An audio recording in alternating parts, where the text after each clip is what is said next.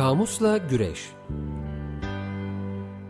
Zamanın, mekanın, insanın aynasında şekil değiştiren sözcüklerin macerası. It's only words, and words are all I have to take your heart away.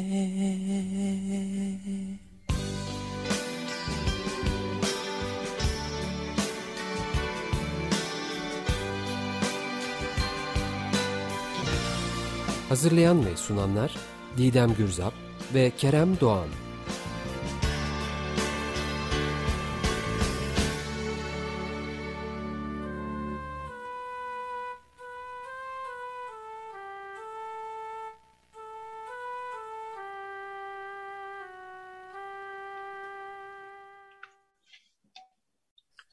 Merhabalar, ben Kerem Doğan. Ben Didem Gürzap. Açık Radyo 95.0'dayız. Kamus'la güreşiyoruz. Herkese iyi bayramlar dileyelim ilkin. Değil mi? Bayramın ilk günü bugün. Evet, ilk günü. Bahar. Senin de bayramın kutlu olsun Didemciğim. Senin de Keremciğim. Sen yoldasın, ben evdeyim. Ya evet ya, bayram olunca tabii akla gelen unsurlardan bir tanesi de bayram trafiği. Yetişirim ümidiyle çıktım yola ama trafikte kaldım. Yoldan devam. Çamlıca civarındayım. Tüm sevgili dinleyenlerin bayramına, aynı zamanda dün 1 Mayıs İşçi Emekçi Bayramı'ydı. Herkesin işçi ve emekçi bayramını, emek bayramını kutlamış olalım buradan. Evet. Bir de bir arkadaşıma böyle bir istisnai bir durum var değil mi? Bir kez de ben yapayım Didemciğim ya. Yap Keremciğim. Sevgili Deniz Küçükkaya ve aynı gün doğan oğlu Rüzgar Küçükkaya'nın da bugün doğum günü. Onların da doğum gününü kutlamış olayım. Kutlarız. Evet, böyle bayramların bayram gibi ağız tadıyla geçtiği, emekçi bayramının da şeker bayramı tadında olduğu, bu şekerin tadını duyduğumuz güzellikte bayramlar görürüz umarım. Efendim, Kamus'la güreş, evet, yayın döneminde devam ediyor. Açık Radyo'nun bir yeni yayın döneminde daha. Bizim aslında 12. yayın dönemimiz başladı böylece Kerem'cim. Evet. Bizim yani. Bizim mi? Sen ve biz mi? Evet, Kamus'la güreş olarak. Güzel. Biz Kamus'la güreşi, maşallah bize. Maşallah diyelim. Evet, radyomuza da Kamus'la güreşle ilgili de çok kısa bir tanıtım yapmış olalım gene. Kamus'la güreş olmaz diye çok eski bir söz var. Yani sözcüklerin anlamları sözlüktedir. Kamus, lügat, sözlük anlamına geliyor. Sözlüğe bakınız, yeni manalar aramayınız, uydurmayınız manasına geliyor ama biz sürekli yeni anlamlar peşinde koştuğumuz, araştırdığımız için, evet, iş peşinde olduğumuz için Kamus'la güreşiyoruz. Programımızla aynı isimli Instagram, Twitter ve Gmail adreslerimiz var. Evet, bize ulaşabilir sevgili dinleyenlerimiz. Aynı zamanda tüm podcastlerde de var olduğumuzu dile getirelim. İsteyenler yine eski kayıtlarımıza buradan ulaşabilirler. Yeni yayın döneminde yeni bir başlık altında düşünmeye başlayacağız. Biliyorsunuz ki geçen yayın döneminde adlar üzerine düşündük. Evet. Bu dönem biraz daha sürprizli, çok geniş, belki de bir yayın döneminde sığmayacak. Durmayacak. Evet, yani belki de daha uzun sürecek bir konu başlığı altında Didem'le hemfikir olduk. Değil mi? Evet. Eşyalara bakacağız. Evet, aslında gene addan geçtik. Çünkü eşyalara da adlar veriyoruz. Yani etrafımızdaki her şeye, hatta zihnimizdeki duygulara, düşüncelere, başta da konuşmuştuk bunu adlara başladığımızda. Dedik ki ad verdiğimiz eşyalara geçelim. Çok keyifli bir konu. İlk programda da eskiden beri düzenli takip eden dinleyicilerimiz bilirler. Böyle yeni bir konsepte başladığımız zaman önce bir konuşuyoruz çağrışımlardan. O başlığın bizde uyandırdığı ya da toplumda ortaya çıktığı hallerden bahsediyoruz biraz. Bu programı da öyle geçirelim dedik. Evet, hatta istersen biraz böyle kelimenin etimolojisine ve anlamına biraz bakalım. Oradan biraz çağrışımlar üzerine duralım. Ne dersin? Tabii. Ben TDK'ye baktım. Arapça yani kökenli eşya. Hı hı. Şey kelimesinin çoğulu türlü amaçlarla kullanılan insan yapısı, taşınabilir cansız varlıkların bütünü demiş TDK'de.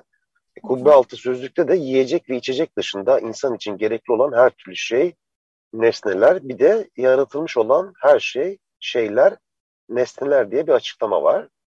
Etimoloji olarak da Nişanyan'a baktım. Arapça şeya kökünden gelen aşağı, şeyler, nesneler, varlıklar sözcüğünden alıntıdır diyor. Aynı zamanda bu sözcük Arapça şay sözcüğünün afal vezninin de çoğuludur demiş Nişanyan. Bir ek açıklama getirmiş efendim. Güncel kullanımda daha çok mobilya, taşınır ev eşyası anlamı ağır basmıştır. Özgün anlamı sadece eşyanın tabiatı deyiminde korunur demiş kendisi. Benim de çok sevdiğim, sıklıkla kullandığım bir şeydir bu eşyanın tabiatı. Hatta her dönem konseptimize bir başlık koyuyoruz. Eşyanın tabiatı mı koysak diye de düşündüm. Koyalım canım şimdi madem söyledik. Hadi eşyanın tabiatı olsun. Olsun. Ben olsun. Yazıyorum bir yandan. Şu an Çamlıca ışıklardayım. Acıbadem'e doğru dönerken yanımızdaki arkadaşlar da şahidimiz olsun. İlginç bir şey oldu bu arada ya Didem. Evet, arabada evet. Yayın yapmak. Oğlum arkada uyuyor. Karım bana gülüyor. Ya gerçekten. Arabanın direksiyonu karıma teslim ettim falan. Kerem'cim çok iyi geliyor sesin yalnız. Bazen evden... Çamlıca'dayız. Şeye yakınız evet, işte. Evet. Ayrılmayın. Durun orada elinizi biraz. Işıklardayız zaten. Evet. O yüksek kuleye. Bende de Kerem'den farklı bir şey yok tabii.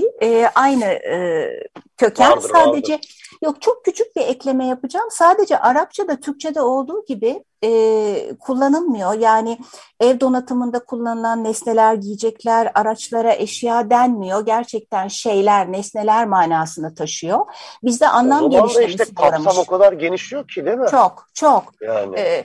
Kubbealtı aslında güzel söylemiş. Yani yenen, içen şeyler dışındaki, yani atıyorum bir elma eşya değil ama işte elmanın konduğu tabak veyahut da işte elmayı eve getirdiğimiz poşet, bunların hepsine eşya diyoruz biz.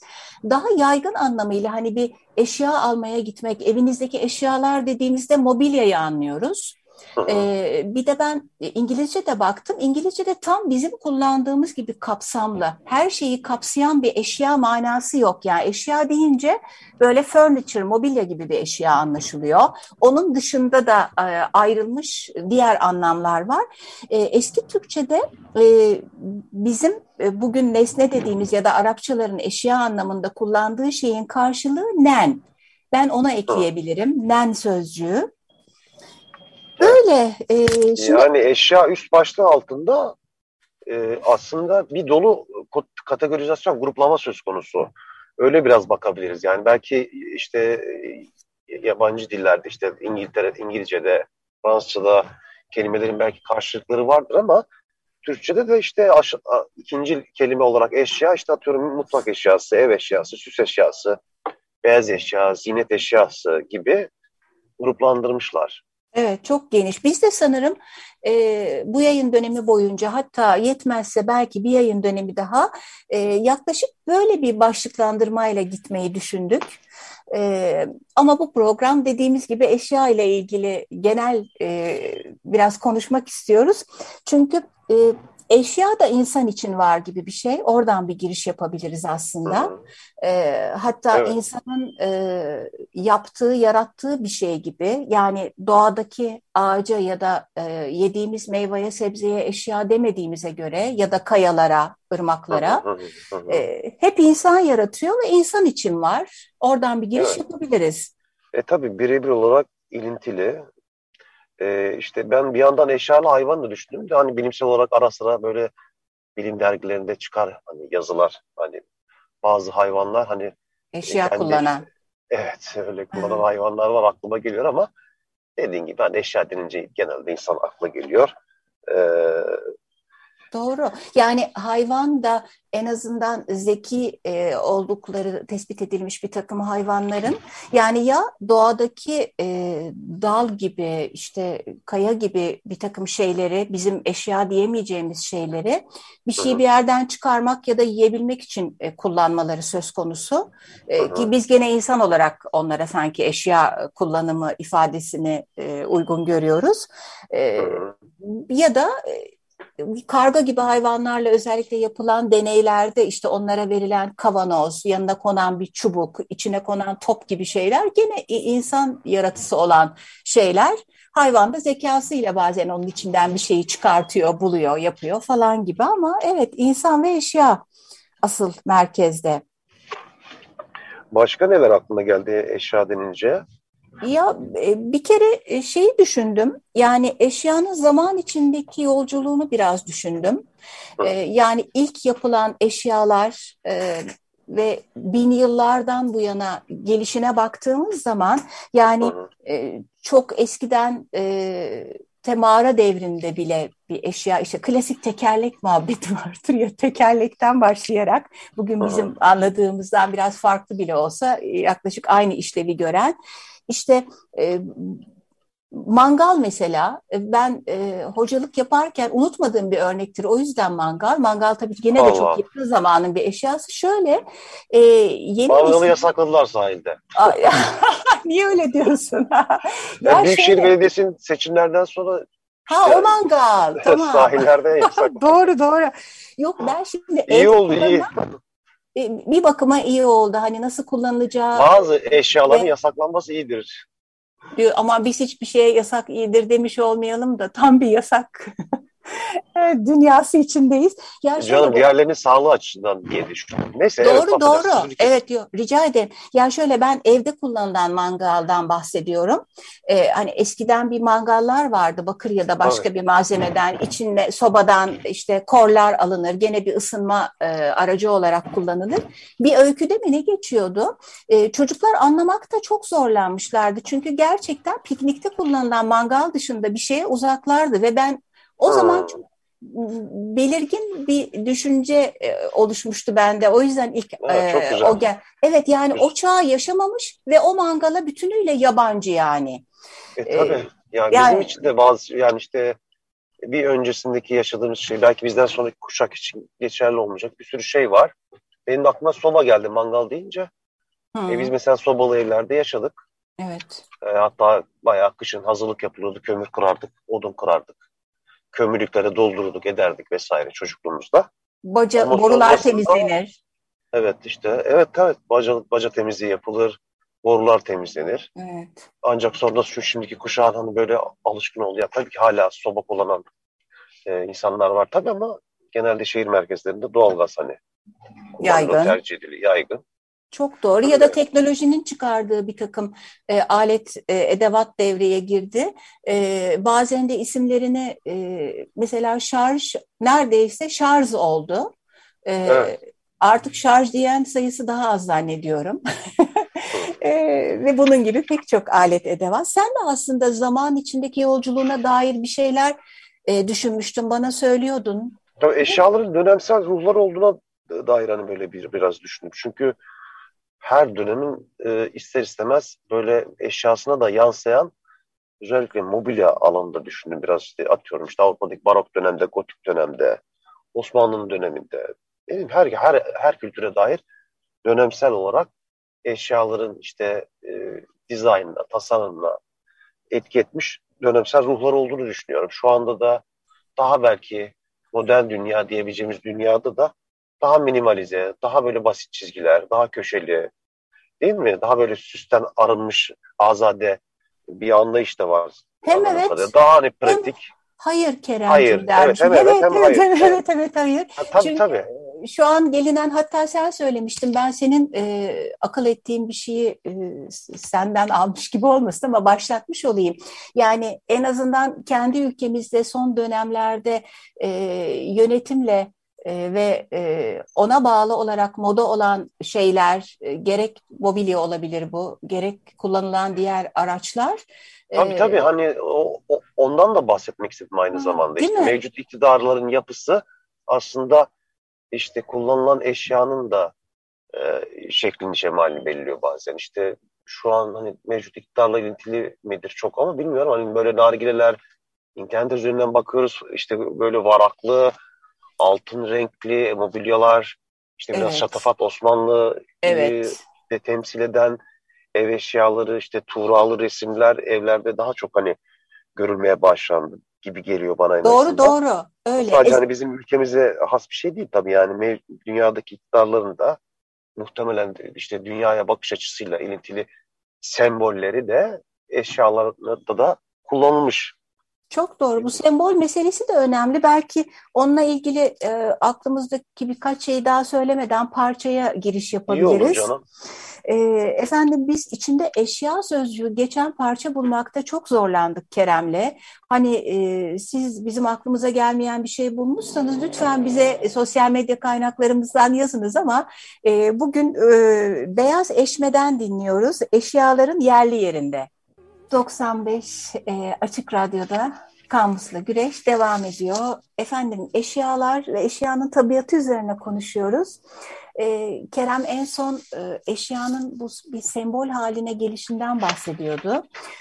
Bu çok daha geniş bir şey aslında. Yani kullanılan eşyanın tarzı, ne olduğu, yani o işte kilimse başka bir manaya gelebiliyor, halıysa başka, deseni bize bir şey söylüyor, markası başka bir şey söylüyor. Eşya deyince akla gelen sözcüklerden biri de marka belki. Özellikle son dönemlerde bir hayli önem verilen bir şey. Bazen marka da, bazen değil aslında tamamıyla bir sembol marka herhalde. Bilmiyorum sen ne düşünüyorsun? Tabii katılıyorum bir yandan. Yani, bir yandan yolculuk devam ediyor ya. Ediyor değil mi? Evet. Program başında. Ara bir ses gitti geldi de. Yeni açan dinleyicilerimiz varsa radyoyu, sevgili Kerem Doğan yolda şu anda, yoldan yapıyor programı. Araba devam ediyor. Araba kullanıyorum dermişim. Yok yani. Eşi kullanıyor, evet. Ben evdeyim. Efendim bu simge ve sembol oluş hali gerçekten ne giydiğinizden, ne taktığınıza, evde kullandığınız eşyadan hatta kapkacağa kadar markası ya da şekli şemali zevkiniz, tarzınız, hatta eğitiminiz, bulunduğunuz yerle ilgili bir sürü kopya veriyor. Onu da ayırmamak gerekiyor zannediyorum eşya sözcüğünden. Tabii. Bunu söyleyecektim ben. Bir de aslında şarkı bana şeyi düşündürdü Kerem. Yani bu çok vardır ya, hoş ben eşya sözcüğünün içinde geçtiği parça bulmakta zorlandım ama hani sevgililer ayrıldıkları zaman veyahut da bir arada yaşamaya karar verdikleri zaman da bu eşyalar bir hayli önemli bir hal alıyor ya. Ya eşyalarını al da git, ya da büyük bir kavga varsa o eşyalar pencereden atılıyor. Ya da işte pencereden atılıyor. Öyle bir şey var yani. Görüntü gözümün önünde. Eşler deyince bende de aslında bir yandan eşyayla bedenin bütünleşmesi aklıma geldi. Biraz onun üzerine düşündüm. Bazı eşyalar özellikle artık neredeyse sanki böyle bir iç organımız gibi ya da işte organımız, herhangi bir organımız gibi bizimle bütünleşmiş halde, işte evli olan çiftlerin ya da nişanlı çiftlerin alyansları gibi. Ben keza sürekli alyansımı takıyorum mesela. Doğru. Şu an hani hepimizde mevcut olan sanırım cep telefonları. Neredeyse sürekli, evet, ayrılmaz bir parça oldu. Yatakta ayırmıyoruz herhalde. Yani o kadar çok ilişkisi. Yani yatağa bile çok, sokan var yani. Vardır. Uyuyana kadar son anda falan yastığının altında. Yani, yastığının altında olmasa da hani böyle yastığının kenarında falan. Sürekli kulaklıklar aklıma geliyor. Tabii insanlar sürekli yani müzik dinleme eğilimi olanlar daha çok yani kulaklık daha sık kullanılmaya başladı gibi geliyor. Saat değil mi? Saat, evet, yani o bile biraz değişti. Eskiden çok daha fazla saat kullanan vardı. Artık cep telefonu saatin yerine geçti. Yani eşyaların birbirinin yerine geçmesi hali de var, kullanımlarına bağlı. Ama hala saate düşkün insanlar var. Ben de çok öyleydim ama ben de saat kullanımını azalttım diyebilirim. Ama o saatiyle özdeşti. Ben hatırlıyorum hatta biraz daha gençken bazı tanıdıklarımın ya da böyle babamın, annemin tanıdıklarının saatlerini bilirdim. Şimdiki gibi bu kadar çok eşya bolluğu da yoktu. İnsanların bir saati vardı ve o saatle yaşarlardı falan ama dediğin gibi bu da bir simge oluş gibi bir şey aslında. Evet, yani böyle maalesef. Eşler, bedenler deyince aslında bir yandan da eşya ve cinsiyet ilişkisini de düşünmek lazım gibi geliyor. Hı. Çünkü hani bedenin boyutu, bedenin farklılıklarına göre dişi ve erkeklerin yani birçok anlamda farklı kullandıkları eşyalar var. Mesela tıraş bıçağı aklıma gelen örneklerden bir tanesi. Salt erkeklere has bir şey muhtemelen. Kadınlara has bir sürü şey var. Kadınlar da kullanıyorlar tıraş bıçağını diye ben itiraz edermişim. Yok, doğru diyorsun, haklısın. Yani Ama daha çok erkeklerin aklı geldi. Yani ama kadınların salt kullandığı, erkeklerin de salt kullandığı birçok eşya var yani. Bir sürü. Onu şey demek istedim. Doğru yani doğru. O ilişkiyi de düşünmek, irdelemek gerekiyor belki o anlamda sürekli. Doğru, yani böyle birer liste yapmak mümkün hatta. Özellikle kılık kıyafet, giyecek ya da takıda bazı şeyler akla geliyor ama onun dışında da bir de sen boyut demişken sen aslında tabii hani kadının ve erkeğin genel alıştığımız birinin belki biraz daha ufak tefek, öbürünün daha iri yarı olması genellemesinden yola çıktığımızda eşyanın da boyutu değişiyor olayı var. Bir de kadın ve erkekten bağımsız olarak da hani mesela dünya üzerindeki en küçük eşya nedir, en büyük eşya nedir gibi şeyleri düşündüm ben bu başlığı üzerinde ilerlerken. En küçük eşya. Belli bir cevap da bulamadım aslında ama... Elektronik çip şeyler var ya böyle küçük küçük minik. Çipler falan gibi şeyler çipler, mi? Çipler, transistörler falan böyle kondansatörler falan hani böyle çok küçük minik oldular ya onlar aklıma geldi bir an. Ya elektronik parçası olan çok minik şeyler mesela eşya kapsamına giriyor mu? Bu tartışmalı bir şey de oluyor artık eşya deyince. Şimdi hani böyle anlama üzerinden baktığı zaman şeyler, nesneler... Cansız varlıkların bütünü dediği zaman TDK aslında giriyor ama günlük pratikteki kullanımı biraz farklı tabii ama bunun üzerine biraz düşüneceğiz tabii. Doğru, evet. Ya büyük eşyalar büyüdükçe eşya sanki kişiden ziyade kamuya ait bir şey haline alıyor ya da onlar eşya mıdır sorusunu tekrar beraberinde getiriyor. Yani bir bank bir eşya aslında ama kamuya ait bir şey. O daha da büyüdüğünde diyelim ki bir heykel olduğunda hani bir sanat nesnesi eşya mı? Bazı sanat nesneleri eve alıp kullanılabiliyor. Kimisini sadece duvarına asıyorsun ya da sergileniyor. Böyle soruları beraberinde getiriyor. Bu eşya nedir diye bir soru da not almışım ben aslında düşünürken. Hani neye eşya denirle ilgili? Çünkü bazen işte ben eşya değilim ya da eşyan gibi şey etme gibi bir neredeyse olumsuzlamanın parçası olarak da kullanılabiliyor gündelik hayatta eşya. Oysa öyle değil. Bir yandan hani malcanın yongasıdır diye bir söz vardır. Çok eşya ile ilintili buldum ben onu. Yani mal ve mülk de eşya kapsamında aslında ve bu eşya ile var olmak, o eşyalarımız yanımızda olmadığında ya da çalındığında ya da başkasının gözü olduğunda duyduğumuz rahatsızlık. Evet. Bizim bütünleşen eşyalar da var değil mi? Senin var mı öyle seninle bütünleşen hani vazgeçmediğin eşyaların var mı acaba? Var herhalde. Ya şöyle vazgeçmediğim mi diyeyim ben mesela eşyacı bir tipim. Yani evet. İstifçiyle karıştırılmasın o kadar da değil çünkü istifçilik diye bir şey de var ve bu da eşya ile çok alakalı hatta oradan yani koleksiyonerlikten doğru giderek daha tabii olumsuz bir anlama istifçiliğe de gidiliyor ama bazı eşyaları tutan insanlar onlara çok düşkün olan kolay atamayan vazgeçemeyenler var ben onlardanım mesela benim bildiğim sen daha kolay vazgeçebilen daha az eşya ile yaşayabilen bir insansın doğru mu? Aynen doğru ama vazgeçmediğim eşyalarım var canım. Ne gibi mesela? Kalemliklerim, kalemlerim, defterlerim. Aa doğru. Evet sevgili dinleyiciler. Kavga ederim. Evet Kerem her an sırt çantasında kocaman bir kalem kutusu taşır. Aslında ben de taşırım ama Kerem'in herhalde içinde 40 tane falan kalem olan bir kalem kutusundan bahsediyorum.